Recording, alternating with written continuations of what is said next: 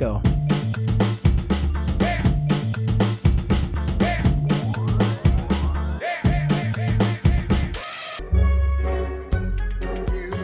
Bom dia, boa tarde, boa noite, planeta Galáxia. Bom estar aqui com Leandro e Fernando para conversarmos sobre um filme belíssimo, inspirador ou desinspirador, a depender da sua interpretação, né? Que é o filme Home, Nossa Casa, Nosso Planeta, um documentário que discute a ação do homem neste mundo e foi lançado em 2009. Está né? Tá disponível é, no YouTube facilmente, tanto a sua versão legendada quanto a sua versão dublada. E nós vamos começar aqui já é, colocando lenha na fogueira, aproveitando que a fogueira não necessariamente precisa ser feita de um combustível fóssil, né? A fogueira ela pode ser feita com gravetos, mas vou, vou, vou pedir aqui o início já com uma pergunta assim voadora, para começar assim já discutindo o mesmo tema forte, sinistro. Fernando, já que vamos discutir um filme que coloca em questão aspectos ambientais, você que é um entusiasta das criptomoedas, existe uma polêmica, né, em relação à mineração das criptomoedas, né? De que há um alto consumo de energia e, portanto, um grande impacto ambiental. Então, já vou jogar essa pergunta para você, para você começar falando sobre isso. Conecte com o filme. Vambora. Tome. Boa noite aí, bom dia, boa tarde para vocês todos. Valeu, Matheus. Eu achei que você fosse começar mais tranquilo, mas eu acho que você já botou para fuder logo de cara. Falar um pouquinho antes do filme e já entro nas criptos, tá? O filme, o filme é perfeito, né? É uma obra-prima. Eu tenho uma dúvida se eu tinha assistido antes ou não, na real. Porque o diretor, se eu não me engano, me corrijam, é o Ian, né? Ian Arthur Bertrand. Fotógrafo, ambientalista, cabeça branca, assim. Eu lembro de ter visto umas fotos dele. Ele fez também vários outros filmes muito bons, né? Então, todos nessa mesma pegada uma cara muito dele, os filmes dele, uma, uma personalidade própria, assim. E são filmes muito, sempre muito bons, assim, sempre trazem um, vários temas importantes para a humanidade. Importantíssimo a gente trocar ideia sobre esse filme e achei um filme gostoso de assistir, assim, muito informativo, ao mesmo tempo muito bonito, muito plástico, muito contemplativo, inclusive. Te, te leva para uns lugares de reflexão, assim, que fazia tempo que eu não ia na real, tão dissociado que eu talvez esteja da natureza, que é uma questão que o filme levanta também. É, mas depois a gente pode entrar nisso mais. Com relação às criptos, Ma, eu acho que existe essa narrativa, né, de que o Bitcoin consome muita energia para ser minerado. Inclusive, quando a China proibiu os mineradores de fazerem mineração na China, os mineradores migraram para o Cazaquistão recentemente e agora o governo do Cazaquistão caiu.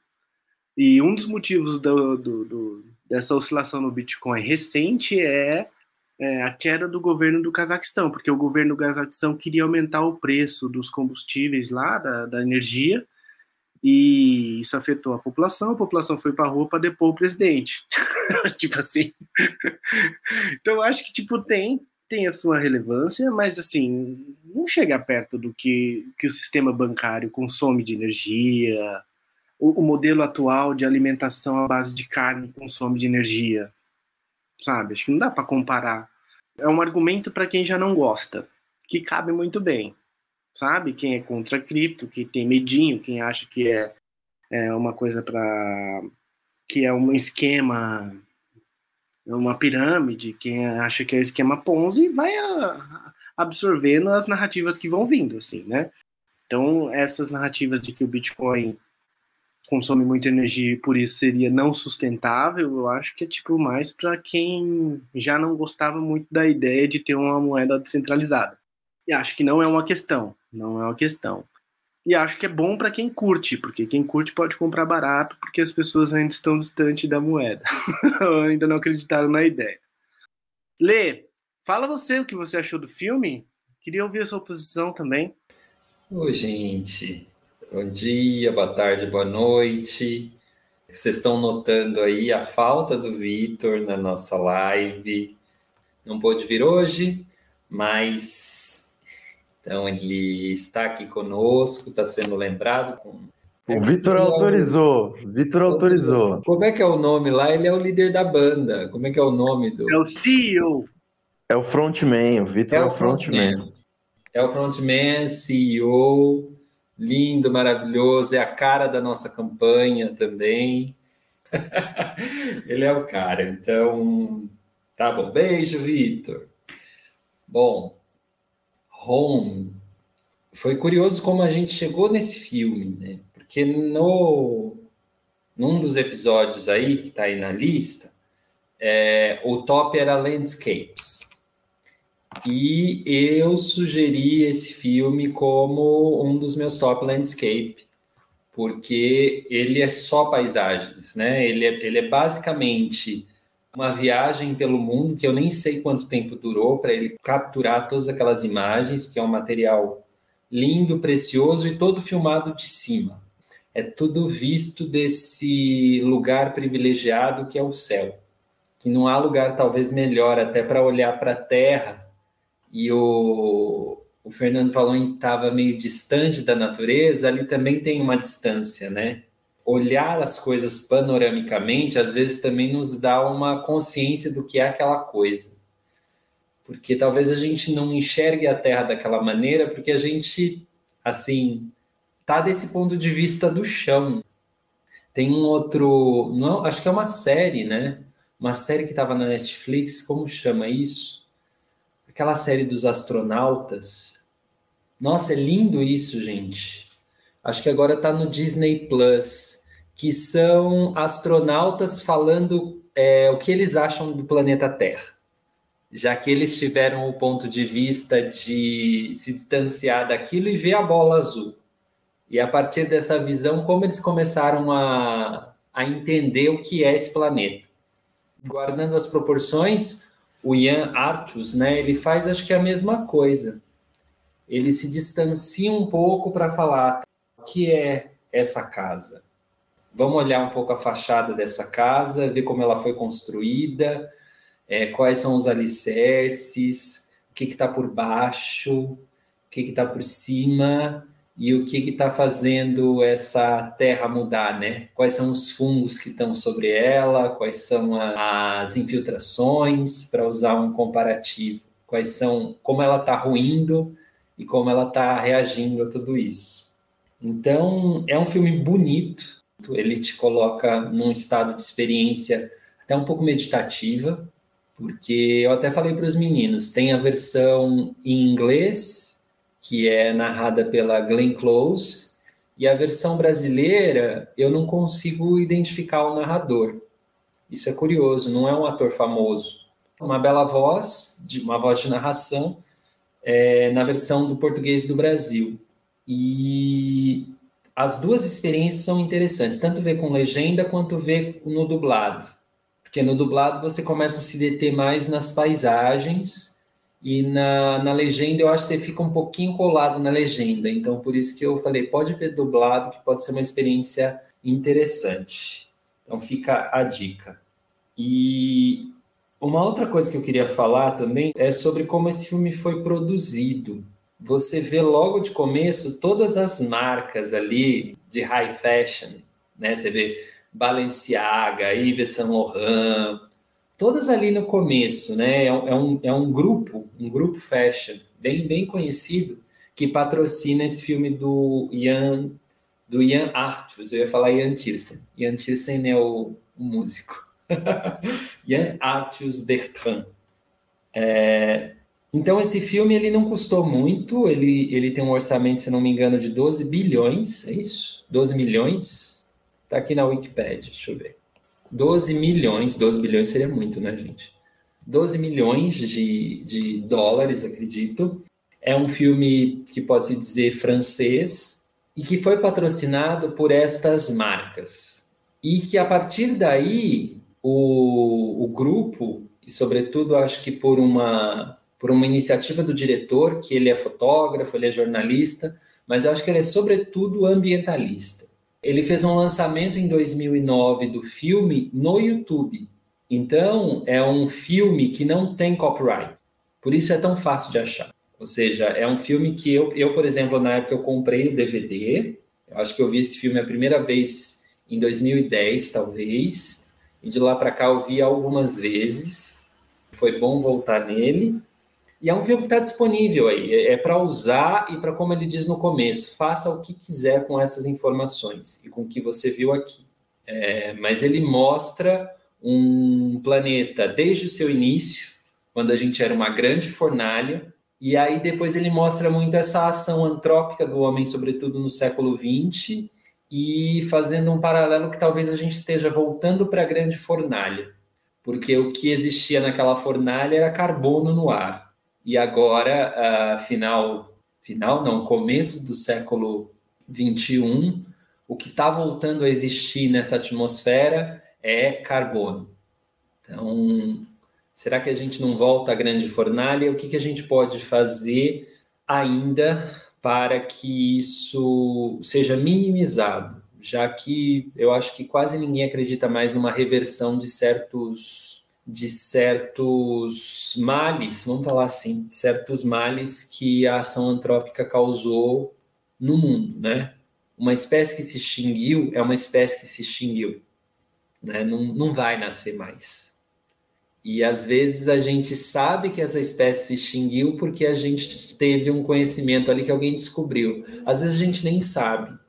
E também ele coloca que a gente nem sabe nem tem dimensão do que deixa esse planeta ser é, equilibrado, né? Como que essa delicada harmonia se constrói, o homem ainda não sabe, né? O ser humano ainda não sabe. Ele sabe mais ou menos as origens, sabe que a gente veio da vida vegetal, sabe que o que nos deu a atmosfera que a gente tem hoje, respirável, foram as florestas, foram os vegetais, e no entanto é o que a gente dizima, né? Você vai na origem da vida e acaba com ela. Então isso é muito perigoso. Tem que ser, né? Só pode ser. E é muito louco que agora, até 2022, tem gente que não acredita em aquecimento global, tem gente que não acredita em que uma, uma, uma atividade tem que ser sustentável, não acredita que o petróleo não é renovável, enfim, e que é uma coisa que demorou bilhões de anos para fazer, mas acredita que a Terra é plana, sabe? Então, tem uma defasagem aí muito, muito notável, e um filme desse vem para nos deixar tristes, sim, mas também para nos dar uma, um senso de, de realidade um pouco maior do que o que está no meu famigerado, lindo e maravilhoso umbigo. Começamos bem, começamos bem.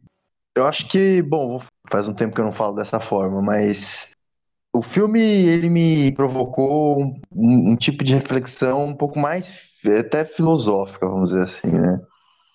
Dentro daquilo que eu já estou um pouco acostumado a fazer. E para mim sobressaiu a questão amar ou não o homem, né? Amar ou não o ser humano. Porque essa é, vamos dizer assim, essa é a questão fundamental da educação, vamos dizer assim, né? Se você acredita ou não acredita na humanidade, vamos dizer, é, pelo menos no sentido moral, para a educação isso é muito, de fato, decisivo, vamos dizer assim, né? Você acredita que o homem é capaz de se modificar ou se modificar para melhor? Enfim, né? O homem melhora, o homem não melhora. Você. Mas travou? Mateus caiu, mas ele, ele levanta uma questão que é decisiva para a educação mesmo. Eu, eu sinto que eu já respondi isso para os alunos. Por que, que eu me coloco aqui diante de você é, nessa posição de professor? porque eu acredito no ser humano. Porque senão eu estaria aqui é, cavando. Vocês estão me ouvindo, gente? Poço, sabe? Cavando um poço no aspecto ah, pessoal. Ah, beleza. Assim. Agora estamos ouvindo, Matheus, e estava ótima a sua, explanação. Já, já filosofamos aqui um pouco, mas continua aí na sua explicação, no seu comentário. Não, beleza, vou continuar mais um pouquinho, porque vamos supor, né? Alguém que acredita tanto no, no homem, como por exemplo o Paulo Freire, vai criar uma pedagogia da esperança, inclusive no sentido ambientalista da coisa. Né? Tem várias pessoas que discutem isso, é, inclusive, né? Até porque, de certa forma, o Paulo Freire é um pedagogo da terra. E, e essa esperança, ela tem a ver com acreditar no, no ser humano, né? Com você acreditar que o ser humano pode ser melhor, pode ser mais, né? Como diz, dizia o próprio Paulo Freire, pode ser mais e melhor do que ele já é. E, e por que, que eu estou dizendo isso? porque o filme ele coloca um cenário de catástrofe, vamos dizer assim, um cenário de, de certa forma de irreversibilidade em certos aspectos, né?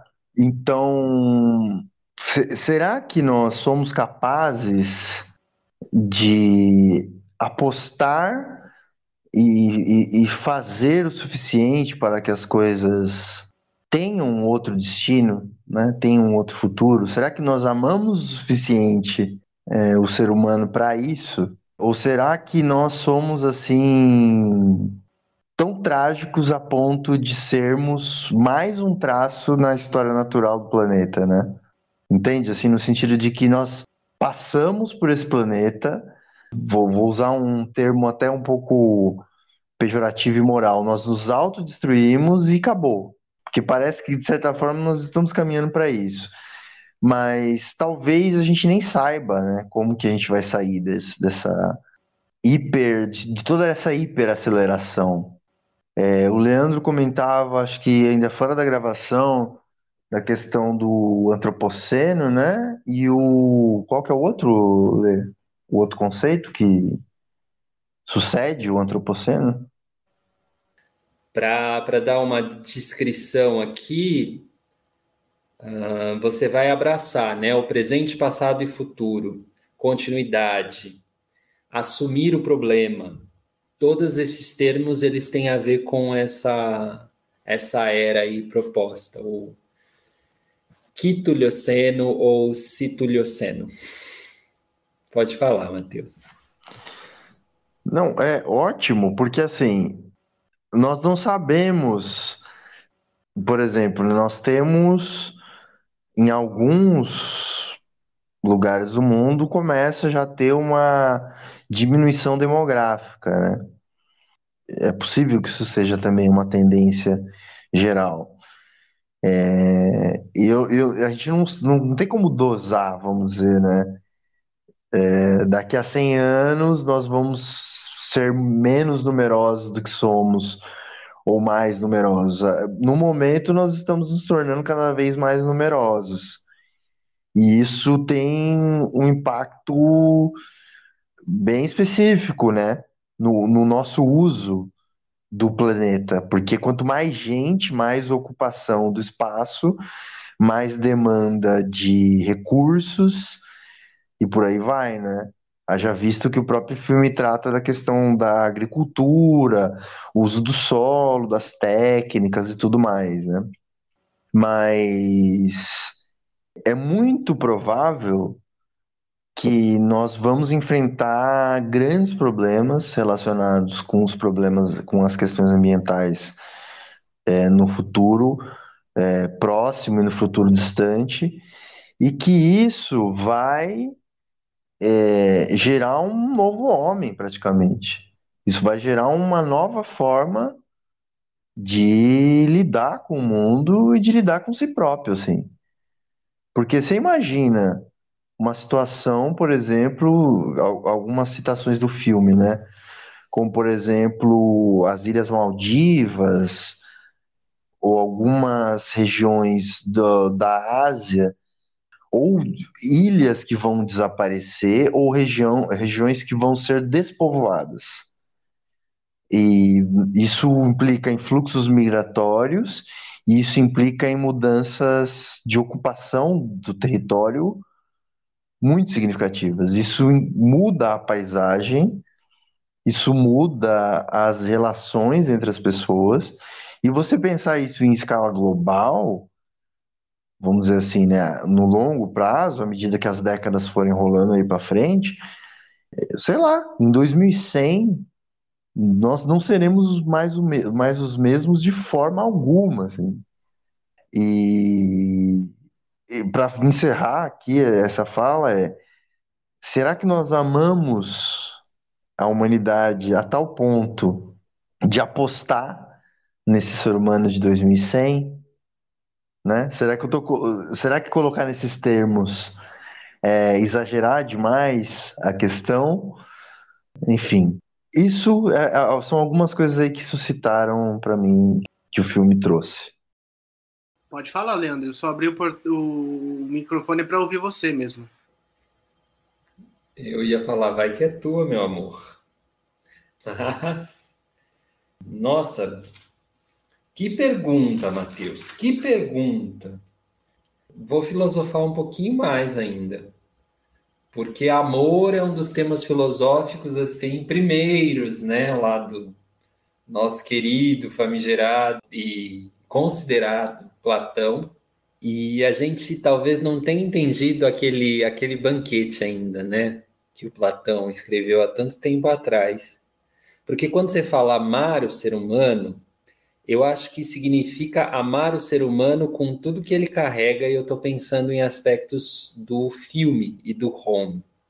Que tem um momento que ele faz uma, uma observação que é muito simples, mas que ao mesmo tempo nos passa, às vezes, despercebida, que é o seguinte: se você precisou de um remédio que veio de uma planta e aquela planta sei lá, ela te fez curar um transtorno de ansiedade, um, um mal da barriga ou uma doença, um mal qualquer, aquela planta faz parte de você. Então, eu acho que esse amor é um amor que entende que o ser humano não acaba na própria pele, que o ser humano ele é ar, ele é floresta, ele é terra, e sem querer trazer para essa discussão uma coisa romantizada ou idealizada, porque não é. A relação de dependência, ela, ela é clara. Ela é clara. Eu não existo sem um outro ser humano, já que fui gerado. E esse ser humano não existe sem os animais, sem os vegetais, sem o ar que ele respirou. E se você for levando isso, sabe, geração a geração lá atrás, a gente vai voltar lá nas cianobactérias que o filme cita, que eram as bactérias que se voltavam para o Sol para ter energia. E a partir dali, dessas cianobactérias, a atmosfera foi se enchendo de oxigênio. E depois vieram os vegetais que trabalharam todo aquele carbono para que aquele carbono virasse oxigênio e outras formas de vida fossem possíveis sobre essa nossa casa aqui. Então, acho que esse amor a gente precisa descobrir. Sem esse amor, eu, eu não sou capaz de, de acreditar que vale a pena ser ser humano em 2100. O ser humano pode até existir, mas que vida que esse ser humano vai levar, eu acho que é também uma grande questão. E Acho que é isso, sabe? Parece que amor vai virando uma coisa muito parecida com harmonia, ou com perceber equilíbrios sutis, ou com olhar além do que se vê, assim. É, é o que se sente, o que se respira, o que estava antes de eu nascer e o que vai estar tá depois porque um dos grandes problemas, talvez, dessa questão ecológica é essa dimensão que a gente não tem, de que a gente pode ser aquela cianobactéria ali, que a gente é a continuidade daquilo. Os problemas ambientais que a gente tem no dia a dia, quase todos eles podem partir de uma mentalidade imediatista, que é o seguinte: é o simples jogar no lixo e achar que jogar no lixo aquilo acabou para mim, aquilo não acabou para mim. e não acabou também no lixeiro jogando aquilo no caminhão, né? Tudo que está na terra está sobre a terra desde que a terra é terra e permanecerá na terra. E a gente vai transformando isso de uma maneira que a gente não sabe onde vai dar, né? Esse petróleo que a gente usa hoje é uma formação de milhões de anos, que a gente sabe que não vai, não vai se fazer de novo é, até a gente morrer ou até, sei lá, as próximas cinco gerações morrerem. E a gente vai esgotando isso e transforma esse petróleo no quê? Numa coisa que a Terra vai absorver, mas vai demorar milhões de anos. E esses milhões de anos gerarão fo novas formas de vida novos humanos? Não sei. Ah, eu acho que a Terra vai, vai decidir se nós somos necessários para esse equilíbrio. Porque toda espécie existe por um motivo. Ela cumpre um, um ciclo, né? Nenhuma espécie ela, ela é desnecessária para essa casa. E a partir do momento que talvez nós não fomos mais necessários, a gente não vai deixar de existir. Porque o Lavoisier estava certo, né? Nada se perde, a gente se transforma. E se essa transformação vai ser uma forma humana, vai ser outra forma, também a gente não vai saber. A gente estará aqui para ver, mas a gente está aqui para fazer o que a gente precisa fazer enquanto a gente está aqui.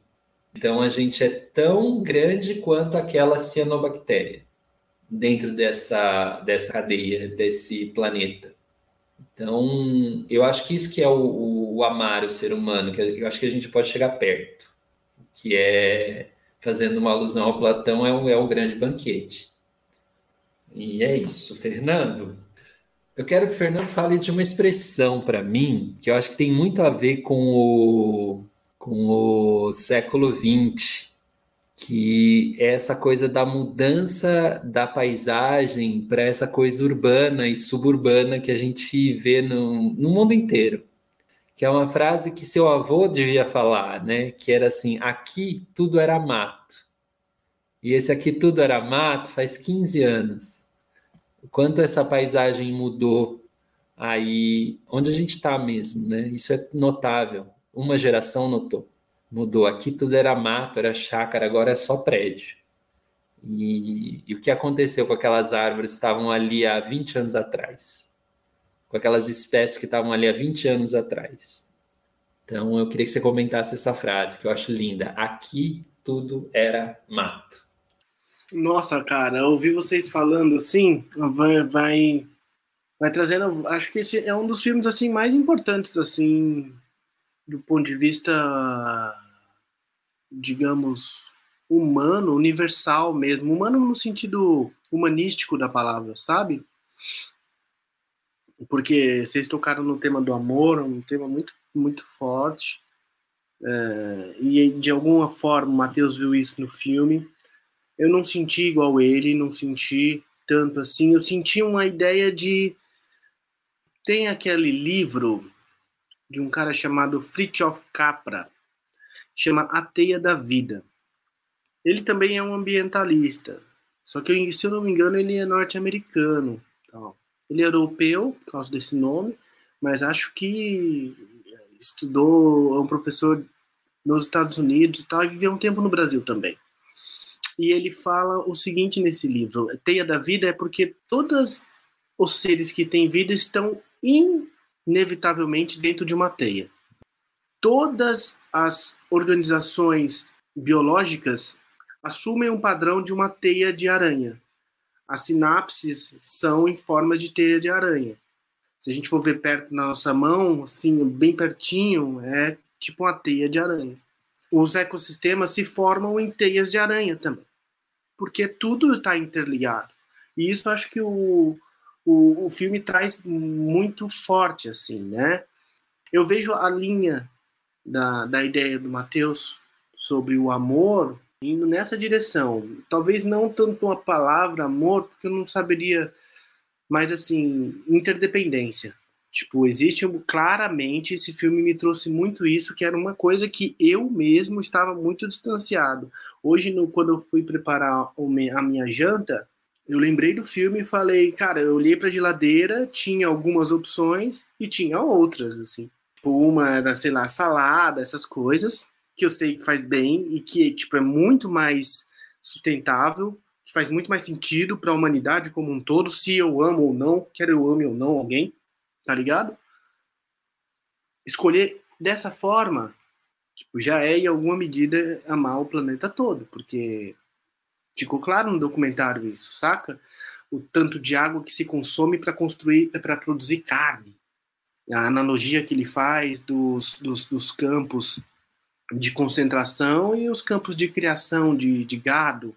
As relações que ele traz, por exemplo, da desigualdade, da produção de alimento, de grãos, mas os grãos não vão para as bocas dos seres humanos, eles vão para as bocas dos gados, que os gados virarão carne para que os seres humanos comam. Carne tá, nos trouxe até aqui, mas não é o mais fundamental, não é o que define a gente, tá ligado? Tipo, na boa, se você comer muito, vai te fazer mal.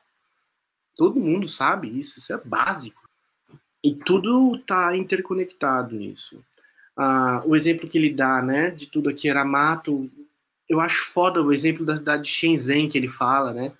Há 40 anos atrás, cara, e as imagens que mostra, totalmente a paisagem mudou, né? Tipo, se mudar a geografia do lugar é muito foda, porque se muda também a história do lugar. Num monumento tem uma história. Tipo, em 40 anos aquilo tudo mudou. Fala da migração para os centros urbanos. Cara, se olhando de cima, aqueles ônibus pequenininho amarelo com um monte de gente ao redor. Mano, parece um formigueiro, é um negócio. Cara, tipo. Em alguma medida, todas as imagens que ele mostra ali, quer que quer, quer mostre sei lá, o modelo de desenvolvimento humano alcançado na sociedade moderna ou pós-moderna, que mostre uma cidade é, em desenvolvimento, todos eles lembram, lembram imagens da natureza. Mesma distância. Pega um bagulho assim, pega a cidade de Nairobi, olhar de cima, parece um formigueiro. Lembra um, um, um modelo de, de, de floresta, um modelo, sabe, de natureza. Lembra? Então eu acho que o filme tra traz muito disso, assim. Me trouxe muito a consciência de, tipo, talvez me lembrar que eu estou interconectado com uma coisa que é muito maior do que eu, que eu já, tipo, já tinha perdido, e me fez pensar também em que medida o mundo que a gente está vivendo hoje de Covid também não é um desequilíbrio criado nesse sistema. Por que não pensar a Covid como uma resposta a um desequilíbrio que já vinha de longa data da relação ser humano com o ambiente. É super provável, mano. De onde veio o negócio? Da relação que a gente mantém com os alimentos, né? Com a carne, whatever. Não tô entrando no, no, julgamento moral do que os chineses comem ou não, saca? Não é esse o papel aqui. Mas assim, existe uma relação de fundo aí que é a nossa relação com o meio ambiente está totalmente desconexa, né? Então eu acho que mudar toda a paisagem, né, para mim eu acho que é, é um tema dentro de um universo muito mais amplo, assim, saca? Onde me chamou muita atenção o lance de tipo estar dentro da natureza. Eu tinha me esquecido disso, cara. Eu tinha faz tempo que eu não, não faz tempo, saca? Eu, eu sou um bicho, tá ligado? Em vez de vive em sociedade, tem todo esse verniz civilizatório, mas na boa, na boa, mano. Que a gente mora em concreto, que a gente mora no meio do mato, nós todos estamos inseridos dentro da natureza. E o filme me lembrou muito isso, assim. Eu não creio, sinceramente, que as cartas estejam todas em cima da mesa com relação a isso. E acho que a gente não vai se aniquilar. Não que eu seja otimista com relação ao homem, não é isso. Mas eu acho que a natureza mesmo vai se equilibrar. Tipo, a natureza já está se equilibrando. Tipo, é a natureza dando sinal de que tem alguma coisa muito zoada acontecendo. Então eu acho que esse filme é... bateu muito hoje, assim, saca? Me fez pensar sobre Covid, sobre, tipo, alimentação, sobre ser não só um ser social, mas também um, um ser imerso em uma natureza é, e me atentar para isso, tá ligado? Coisa que eu tinha esquecido de tanta merda que a gente assiste hoje e você se esquece, porque você tem um computador, você tem um celular, você só se interage com esses dois bagulho em pandemia, né? Você vai para o trabalho de metrô, busão, Tipo, mano, é só ferro, aço, o tempo inteiro na sua cabeça, sabe? Você se esquece de que você tá no meio de, um, de uma natureza e que você faz parte dela, né, legal? E que ali você se encontra de verdade. Eu acho muito louco essa, essa questão que o Lê trouxe, que é, cara, se você precisa de um remédio e você vai buscar a planta, significa que as células da planta e as suas células, é, elas estão alinhadas.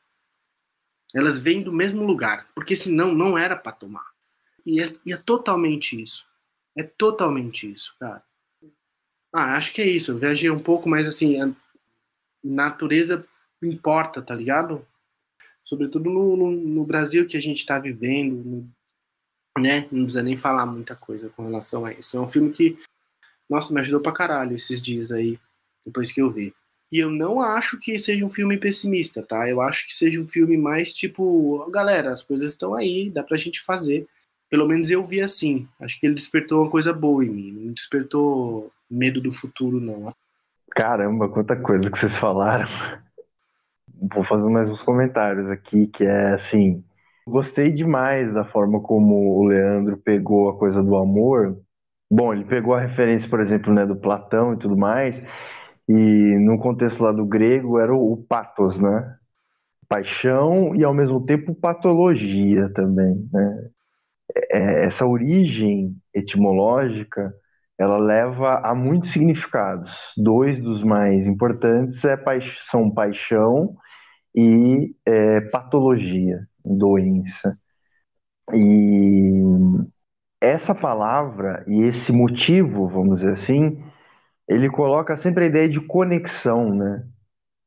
É, de movimento, de interrelação. E eu acho, acho interessante essa ideia de você pensar em chamar o amor de outras coisas, né? Porque o, o Leandro não disse assim, não é amor, é isso, é isso, é aquilo, né? Ele disse, não, o amor pode ser isso, isso, isso, isso e isso, né?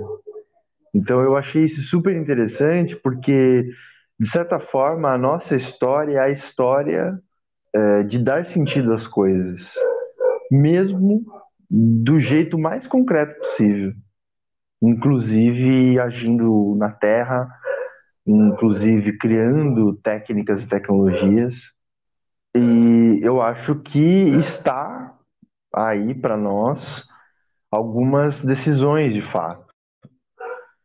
Só que, é, por exemplo, né, a gente está gravando, o cachorro está latindo, o vizinho está brigando com o cachorro, então veja que tem toda uma, uma conexão com, com a coisa. Mas essas, essa conexão e essa harmonia me levam a uma questão assim até um pouco metafísica, vamos dizer assim, né? É, isso puxa um pouco o que o Fernando falou, que é a coisa da forma. Será que isso é uma forma? Será que essa conexão que nós temos e essa parte que nós somos do todo é uma questão de forma ou é uma questão de função? Desculpa forçar um pouco aqui a barra, mas é que me ocorreu e eu tô com vontade de dizer. O que eu quero dizer com isso?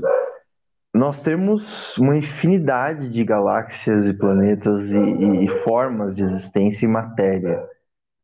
E a gente entende a vida como algo muito precioso e a gente está olhando do nosso ponto de vista. Do ponto de vista do fundo da galáxia ou do fundo do universo, pode dizer que isso nem faça sentido, né? Que nós sejamos somente mais uma forma dentre várias outras formas.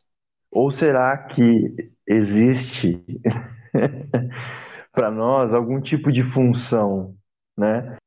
Para a pergunta que eu coloquei, eu vou dar uma resposta, que é a seguinte: à medida que nós experimentamos essa realidade e temos relações de prazer e desprazer, felicidade tristeza e tudo mais, eu acho que a gente só tem um destino, que é em forma e função, que é o destino de fazer aquilo que nos faz bem, vamos dizer assim, né? buscar aquilo que nos faz bem. E nos parece, né, que aquilo que nos faz bem passa por a gente talvez frear um pouco esse, esse acelerador que a gente colocou e nos sentirmos mais integrados dentro daquilo que é possível da nossa realidade, né? Muito legal essa ideia de que é, eu não termino em, em mim mesmo, né? É muito difícil a gente conseguir viver essa ideia, né? De que eu não termino em mim mesmo e considerar, inclusive, outras formas de vida e tudo mais. É muito difícil. Ela implica a gente romper com a alienação, com essa nossa ideia de, de que nós estamos separados é, da natureza ou daquelas coisas que a gente consome. Isso me leva à última coisa que eu queria falar, que é a questão do fetiche, né?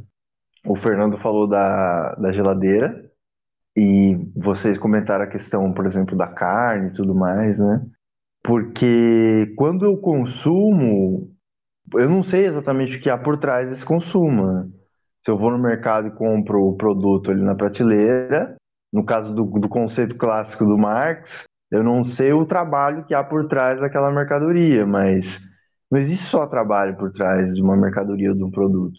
Existe, é, vamos dizer, uma lógica de exploração da natureza, existe recurso, né? Existe o recurso. Porque o trabalho ele tem a ver com as relações sociais. O trabalho que está por trás da mercadoria tem a ver com relações sociais.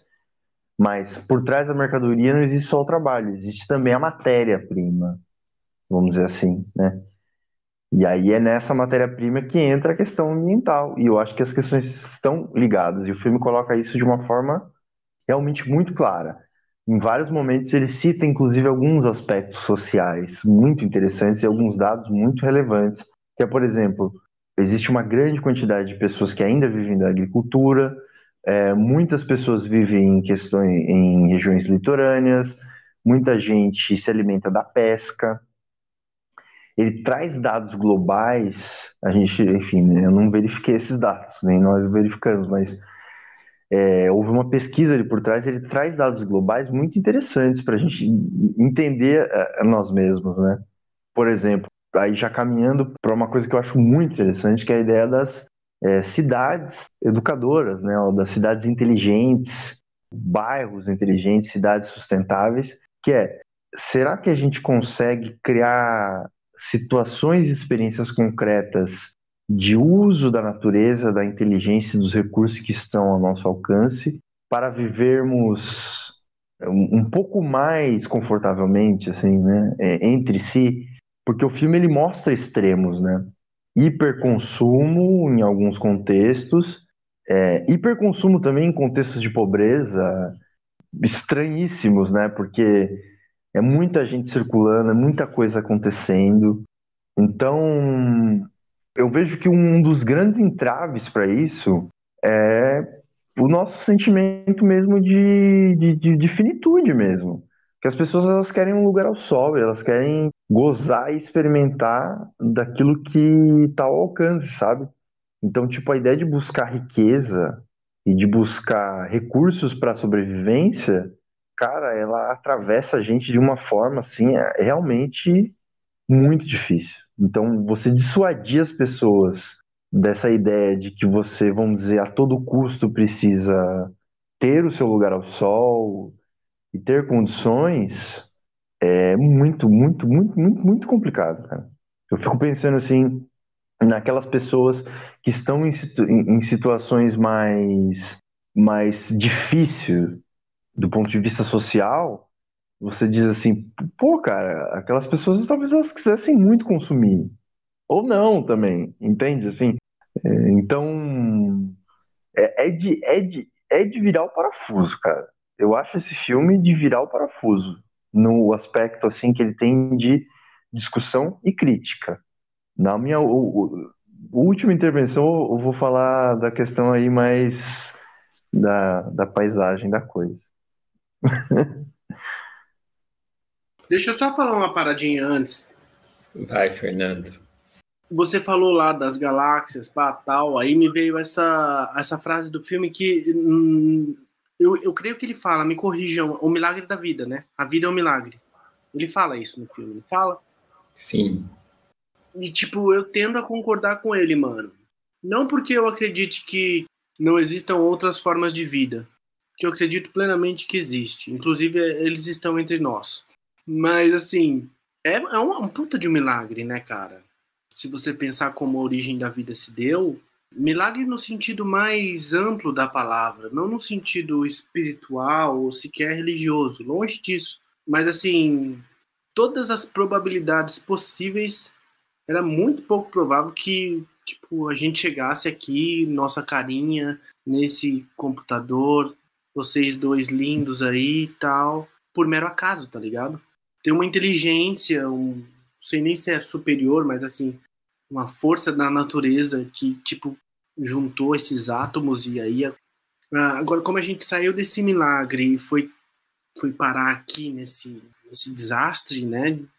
Não quero ser generalista, mas assim, como a gente saiu de um milagre, que foi a união de todas essas coisas, a confluência de todos esses fatores que nos trouxe até aqui, e como hoje a gente vive onde 20% da população consome o quê? Os 80% dos recursos, não é isso? Tipo, tem alguma coisa muito errada na equação, saca? É, eu não, não tenho uma saída para isso, mas até porque eu não teria que ter um poder, mas eu acho que a, a, saída não vai ser por aí. Talvez a saída seja mesmo as nossas escolhas individuais. Pô, que o Lê falou, jogar o lixo no lixo, velho. Esse é óbvio, mas assim, é óbvio pra gente que temos uma casa com saneamento básico. Quem tem que cagar e mijar no rio, talvez nem pense em porra de lixo, saca? Então, a ideia de civilização, ela é relativa civilização entre aspas, né? Essa ideia de civilização, essa ideia de educação, ela é relativa porque as pessoas enxergam o mundo a partir de onde elas estão, com a realidade material que elas têm. Mas o que eu posso fazer nesse mundo, como eu posso intervir nisso, é através das minhas escolhas. Vocês falaram do consumo. Tem um site que chama é, Fair Trade, Comércio Justo, saca? É basicamente um, uma união de produtores da África, de cacau, outros materiais e tal, que eles advogam a ideia, e outras empresas ao redor do mundo, eles advogam a ideia de que, tipo assim, ó, o comércio tem que ser mais justo, isto é, a gente vai cobrar o preço dos produtos pelo preço que a gente acha justo, assim, para ser legal para todo mundo, beleza? Aí você vai comprar um tênis que, cujo sei lá, o, o material foi produzido na, na Nigéria, e aí ele foi costurado em outro país, tal, mas todos, sim, produção familiar quase, todo mundo ali muito bem, todo mundo sendo muito bem cuidado, tal, com todo a traceabilidade do produto, desde a origem até o produto final, até o consumidor. Só que esse tênis fica muito caro. Tipo, é um tênis, é um tênis de 550 reais.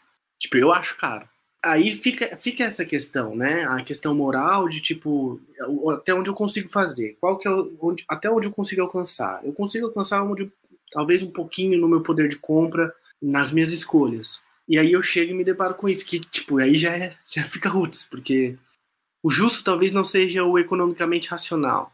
Saca? Entende o que eu quero dizer? É um, é um debate difícil. E eu acho que o, o parafuso que você falou, Matheus, é, para mim é esse, assim, saca? Não tem saída simples, tá ligado? Por outro lado, já tem coisa sendo feita. A gente, tipo, vive num planeta onde tem sol, mano.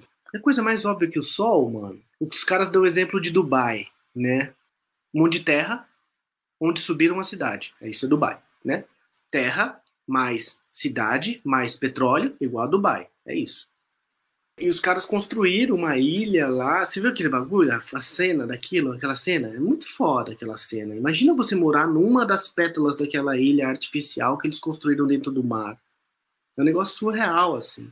Então eu não sei, assim, o filme não deixa nada simples. Apesar de jogar algumas coisas até vezes muito, muito óbvias, quando a gente adentra elas, elas ficam mais difíceis de resolver. E eu, sinceramente, não tenho uma resposta, cara. O que eu vejo é que existe muita ineficiência, assim. Tipo, num país como o nosso, a gente não ter, não ter desenvolvido uma produção de painéis solares, eu acho que é tipo um tiro no pé. Num país tropical como o Brasil, a gente não tem uma indústria forte de painel solar, por exemplo. A gente pode num país tropical. bate vento pra caralho no Nordeste. Mano, tem que construir aqueles catavento lá, é isso. O problema do catavento não é tão sustentável. Por quê? Dirão os puristas. É assim, funciona, não, não tem impacto zero, tá ligado? Em lugar nenhum. Então eu acho que as questões são, não são tão simples assim, sabe? Isso que é foda de debater, porque quando você vai entrando, você vai vendo que, tipo, ai, mano, é... puta, e aí? a gente tinha colocado no começo do, do episódio a questão do amor à humanidade, né? O Leandro depois vai cortar isso aí na edição, mas é que por acaso. Não sei se vocês estão vendo os comentários aqui. Mas é muito engraçado, né? Os comentários. Eu vou, eu vou reproduzir aqui rapidamente os comentários, depois eu, eu vou deixar aqui para vocês. Que é. Chamina comentou: I, I will pay money. All three of you. É, piscadinha. Yes, three of you show at the same time. Berinjelinhas, piscadinhas. I am very wet right now.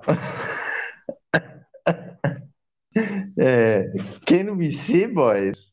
Grande? Então, né, aí fica essa pergunta aí, né? Se a gente né, consegue acreditar na humanidade. Não é? Sei. Ah, não sei. Amor e humor, né? São muito próximas. Sonora, sonora, sonori, sonoricamente, sonoramente na, na língua portuguesa. Não é simples, mas há, coisas simples que podem ser feitas. Isso acho que fica como uma frase aí. E conforme a gente vai falando, a gente vai vendo que o assunto é cíclico. Parece que a gente vai sempre é, rodear os mesmos pontos. Um deles é hiperpopulação. Né? Isso, isso sempre vai bater em qualquer discurso.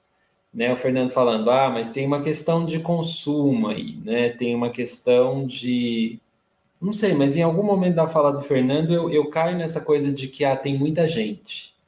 E vai continuar tendo muita gente. Né? E isso também é um sintoma desse planeta, dessa casa, de que a gente faz parte. Né? Nós também somos natureza. E a gente não pode esquecer disso, né? Que falando aí do amor, que o sexo é uma coisa natural. E olha que a humanidade ainda freia, né? Ela freia essa reprodução. A, a gente poderia estar se reproduzindo muito mais, sabe? E esse planeta poderia estar muito mais cheio dessas formigas que a gente vê de longe aí, que o Fê muito bem colocou, que tudo vai vai nos trazendo para umas imagens são muito parecidas, né? vai se formando a ideia da teia, das veias. Esses padrões vão se repetindo na nossa maneira, talvez, também de reconhecer padrões. Talvez existam outros ali que a gente não está conseguindo identificar de cara, precisaria de outros, outros olhares. Por isso que é tão interessante também ver esse filme algumas vezes e reparar nas paisagens algumas vezes e reparar que é bonita essa alusão, né? de que o planeta é cheio de veias. Essas veias são os rios. Que ele usa essa, essa comparação, né? Que as veias são as veias estão nos, nos animais, né? As veias estão no, nos vegetais, nessa condução desses canais que vão levar a vida, porque onde passa um rio tem vida. E essas civilizações antigas sempre estavam à beira dessas veias esse lugar que conduz a seiva, que conduz o sangue, que pulsa. É, então é, é uma alusão muito bonita. Ele começa o filme trazendo umas imagens muito lindas com relação a isso. Aliás, as imagens que ele consegue captar são preciosas e o Matheus queria falar disso, dessa questão do olhar e da fotografia do filme. Então eu tenho que passar aí para o Matheus para ele comentar também um pouquinho que surpreendeu ele nisso tudo aí. nessa nossa casa. É já isso que você estava falando mesmo, né? Na maneira como as imagens, no sentido metafórico, elas são utilizadas né, no filme. Como, por exemplo, essa questão que você falou das veias, né? E tem uma hora também que ele fala, o narrador fala, né?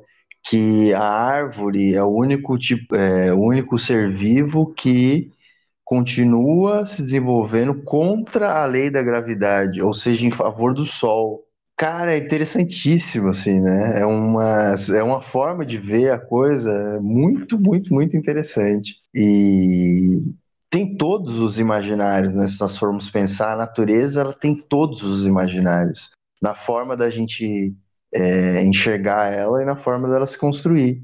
Ela parece não ter sentido nenhum e ser um conglomerado de matéria, né? Como a gente falava lá dos. Qual que é o nome mesmo específico da cianobactéria, né? Indiscernível mas ao mesmo tempo vai criando distinções de texturas, de cor, é, de volume, de intensidade. E isso gera em nós também uma riqueza muito grande para o olhar e para os sentidos, né? Eu acho que fazer parte disso tudo tem a ver com, essa, com experimentar com o olhar essas imagens e, e, tudo isso. Eu acho que o filme ele é bem apelativo nesse sentido porque é um repositório lindo demais, né? De imagens, de, de coisas, né?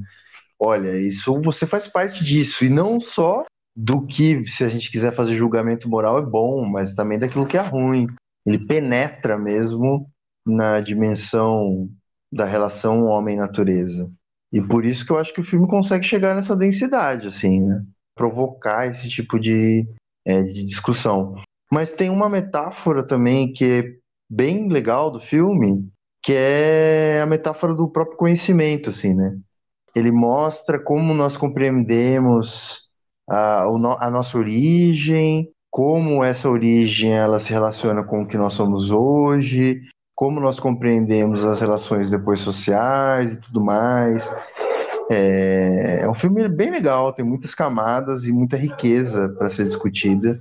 E valeu muito a pena tê-lo trazido hoje aqui para esse debate. Uma, uma coisa na narrativa das imagens que eu acho também assim muito bem composta é que elas foram filmadas mais ou menos na mesma época, só que elas são usadas para criar uma linha do tempo. E isso é, é, é um olhar muito interessante de que esse planeta que a gente hoje vê em 2022, no caso do filme 2009, é o mesmo, né, de 4 bilhões de anos atrás. E a gente tem isso no planeta ainda. Se a gente for em alguns lugares do planeta e tiver essa percepção, essa perspicácia, esse conhecimento de perceber que a gente está pisando em cima desses 4 bilhões de anos, sentindo o cheiro desses 4 bilhões de anos, é uma sensação que eu acho que deve, deve tomar a pessoa de uma emoção tão grande, de ver as lágrimas mesmo, porque só reduzindo aqui, mas quando você vai num lugar assim que seja um lugar histórico, sabe, que em que aquela história conecta com a sua, e quando você sente que você está tocando aquela parede ali, às vezes aquilo te, te arrebata. Saber eu passei por aqui, sabe? Eu acho que em lugares muito antigos você tem essa sensação e eu não sei assim qual é o qual é a palavra para descrever essa sensação, mas é uma coisa que é um torpor, e por isso você vai às lágrimas. Né? Por isso que as pessoas falam que ah, ir até a Ilha de Páscoa é uma sensação indescritível. Ir a lugares muito antigos, estar diante lá das pirâmides do Egito, estou falando de lugares turísticos que é, são mais comuns, né? Vem a, a imagem rápida. A pessoa sente uma emoção que ela não consegue descrever, porque talvez ela esteja chegando perto dessa origem da vida é uma suposição minha. E aquelas primeiras imagens onde ele quer começar a narrar essa origem desse planeta e dessa casa, como ela se construiu, essa casa planeta, é muito deslumbrante, né? estonteante, enche os olhos e, e até emociona, assim. É mais ou menos, mais ou menos isso que eu queria falar das imagens para complementar a sua, sua fala aí, Matheus. Amigos, eu acho que chegamos ao momento derradeiro e não temos top, né? Temos? Temos top? Eita porra.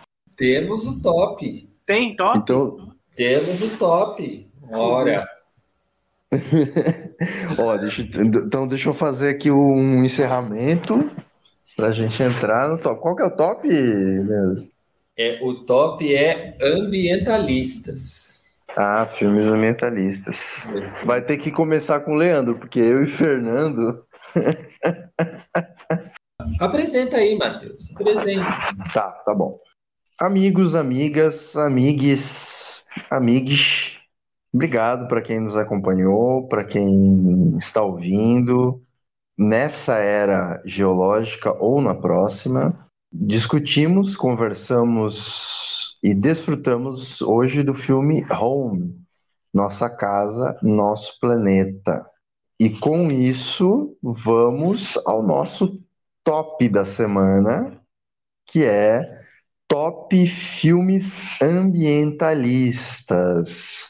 E para falar desse top, eu vou chamar primeiro o grande Leandro Antônio. Porque acho que só eu tenho top hoje, então é para inspirar e vocês, vocês irem procurando filmes que trazem essa temática do ambiente, temáticas ecológicas, eu acho que a gente viu muitos até durante a vida e, sobretudo, documentários, né? É, só para dar um, um, plus já de cara, aquele, aquela série que eu estava falando dos astronautas que falam sobre a Terra chama One Strange Rock, é, apresentada pelo Will Smith. É sensacional. Agora está no Disney Plus. Isso é só uma recomendação. O top eu vou colocar um que é. O que a gente falou de questões brasileiras, acho que eu vou colocar o Sal da Terra, do Juliano Salgado e do Wim Wenders. Mostra, né, a, lógico, mostra a história do fotógrafo Sebastião Salgado ali, é o personagem principal do documentário, mas também traz essas questões da terra do Sebastião Salgado que está ali é, imersa até hoje, né, na lama dessa, dessa marca. Então, ele chega até nesse lugar, desse fotógrafo que viu o mundo, mais um fotógrafo que viu o mundo, e que, a partir disso, também se tornou um ambientalista, que é o Sebastião Salgado. Esse é um. O segundo, que eu gosto muito, e talvez eu roube de vocês, é o All-E, que é um, um filme da, da Disney Pixar, e que traz a temática ambiental ali muito forte, temática do lixo, de um planeta inabitável. É um desenho pesado, eu acho bem, sempre acho ele corajoso. E o terceiro, vamos lá. Vou indicar um Sessão da Tarde, que é o Splash, Uma Sereia em Minha Vida, com a Daryl Hannah e o Tom Hanks ele não levanta uma bandeira de que ele é um filme de ecologia, mas ele é. E quem viu e quem vai ver sabe do que eu estou falando. É muito. Eu lembro de assistir de tarde em casa, no cinema em casa, sessão da tarde, e sempre tinha uma parte que eu achava difícil de ver, muito difícil. Geralmente filmes trazem as temáticas são difíceis de ver, que era a parte que eles capturavam a sereia que eles descobriam que a sereia era uma sereia, né? E aí colocavam ela num aquário e machucavam, né? Quando você olhava lá a sereia exposta, ela estava toda machucada, ela não era mais ela não era mais aquela sereia bonita, né? Ela estava abatida, triste. E ela conversa com o Tom Hanks, que é o par romântico dela no filme, assim, pelo vidro do aquário aquilo sempre foi chocante para mim na, na, minha infância. Mas eu gostava muito, eu gostava muito da Daryl Hannah. Minha mãe falava, ah, ela tem o um cabelo lindo. Sempre que passava o, sempre que passava a chamada do filme, ah, amanhã no seu cinema em casa, Splash, uma sereia em minha vida. Aí minha mãe falava, essa mulher tem o cabelo muito lindo. Então tem essa memória. É, falei Sal da Terra, All We, Splash uma Sereia em Minha Vida e One Strange Rock, plus indicação. Agora é com vocês, meus caros amigos. Fernando ou Matheus, quem é que vai agora? Eu quero fazer uma pergunta antes. Esse daí da sereia é um que ela dá o grito e quebra todos os vidros? Agora Esse mesmo. que você falou, eu lembrei. Nossa, animal. Jamais eu colocaria esse filme assim. É. Leandro é outro nível, né? Nós somos café com leite. Vai, Matheus, você ou você quer que eu vá? É, eu tenho, eu tenho, tenho dois. Eu também tenho dois. Vai lá, manda aí. São dois de memória e dois filmes que, que eu gostei, que me impactaram. Um que é bem chocante, que é o documentário Ilha das Flores. Pesadíssimo, né? Sei lá, assim, não sei nem, nem o que dizer, assim. Assim, você sai assim tão amando pouco, né, o ser humano, porque ele coloca a questão da alimentação das pessoas e a alimentação dos animais e certos problemas econômicos de acesso mesmo ao alimento e acesso às coisas, às necessidades básicas da vida. E que tem uma pegada ambiental, não só, acho que socioambiental, assim, né? Então, é um filme indispensável, né?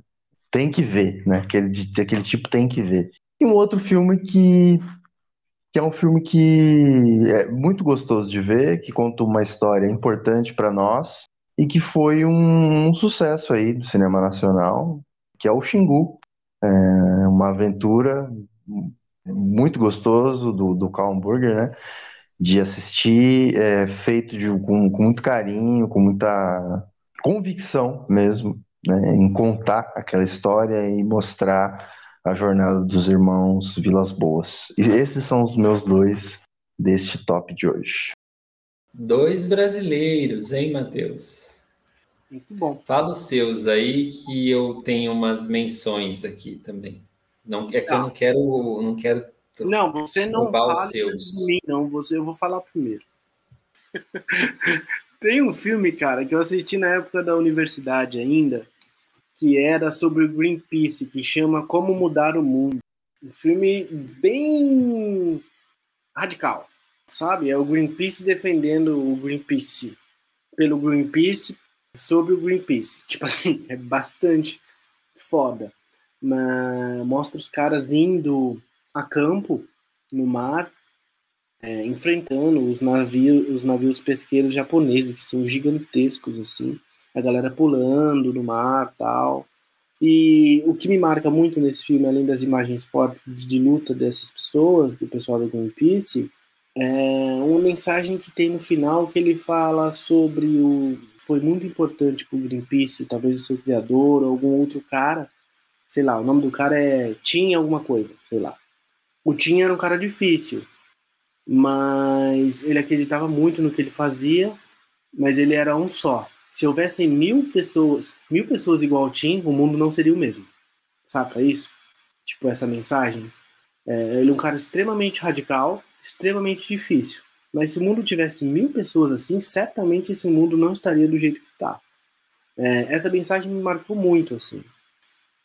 Um outro filme que eu gosto muito também sobre essa temática é o Lixo Extraordinário, que é uma puta ideia legal, né, cara? Se ressignificar as coisas.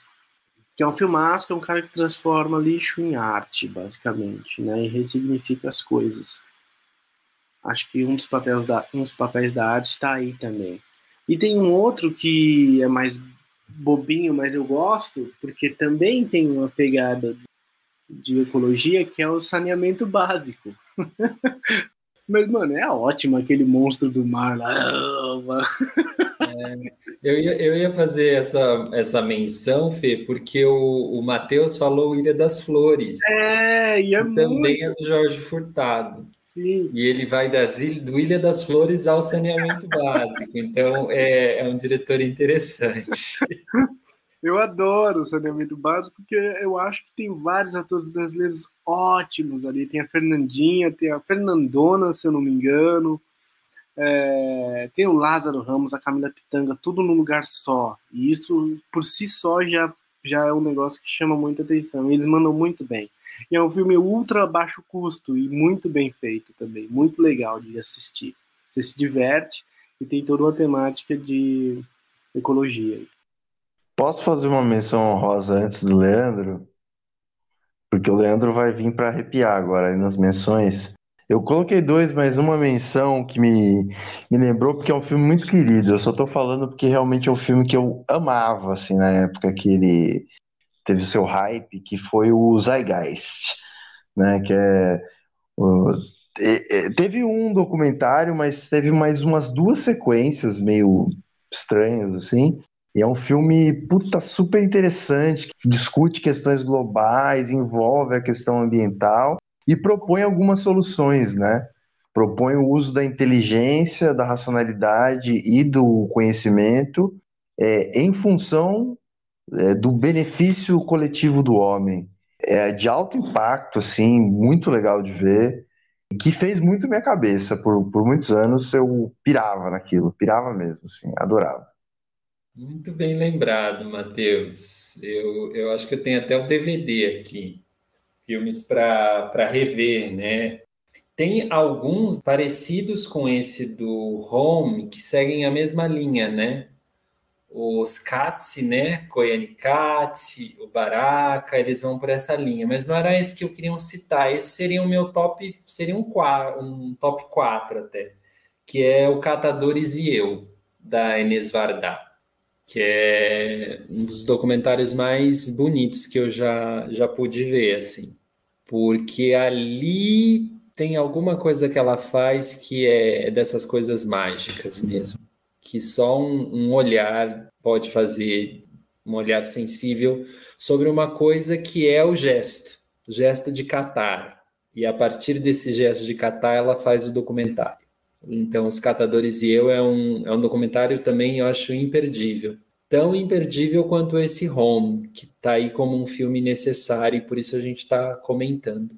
É isso, Matheus. Finalize, por favor, faça as honras. Muito obrigado. Vamos meditar aí no amor ao ser humano e pensar o que nós queremos para as nossas vidas e para as vidas daqueles que nos sucederão Home, nossa casa, nosso planeta. Um abraço. Valeu. Abraço. Ninguém falou do Avatar. Não, muito tecnológico.